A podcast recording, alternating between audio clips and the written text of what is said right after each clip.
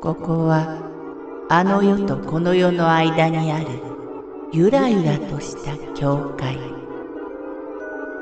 闇に見入られさまよう者のみがたどり着く大曲が時の世界へようこそ。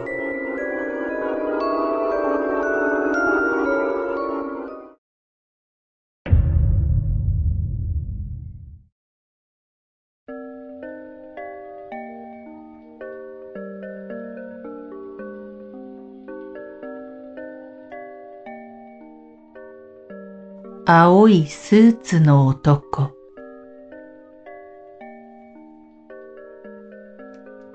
これは高校受験の頃の話です。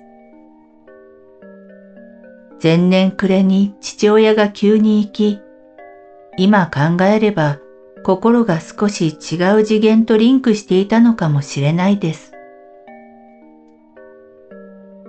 地下鉄と JR の駅がある大駅。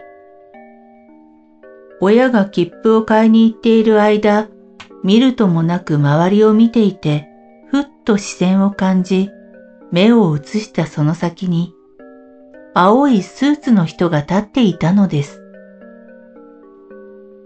綺麗な青いスポットライトの光の中にいたというか、なぜだかわからないけど、じっとこっちを見ていました。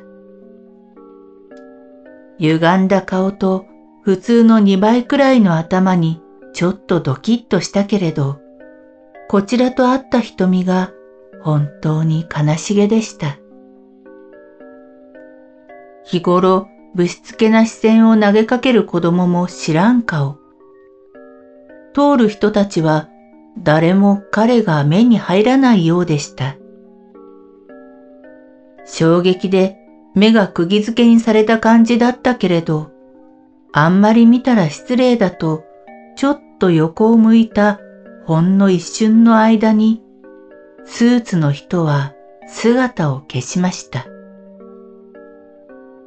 すぐ後に、その柱の横を通ってきた親も見なかったそうです。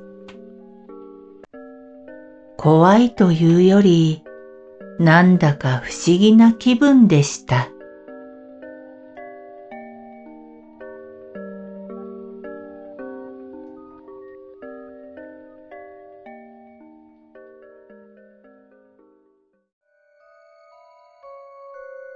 この番組は怪談大曲どき物語に寄せられた投稿をご紹介しております。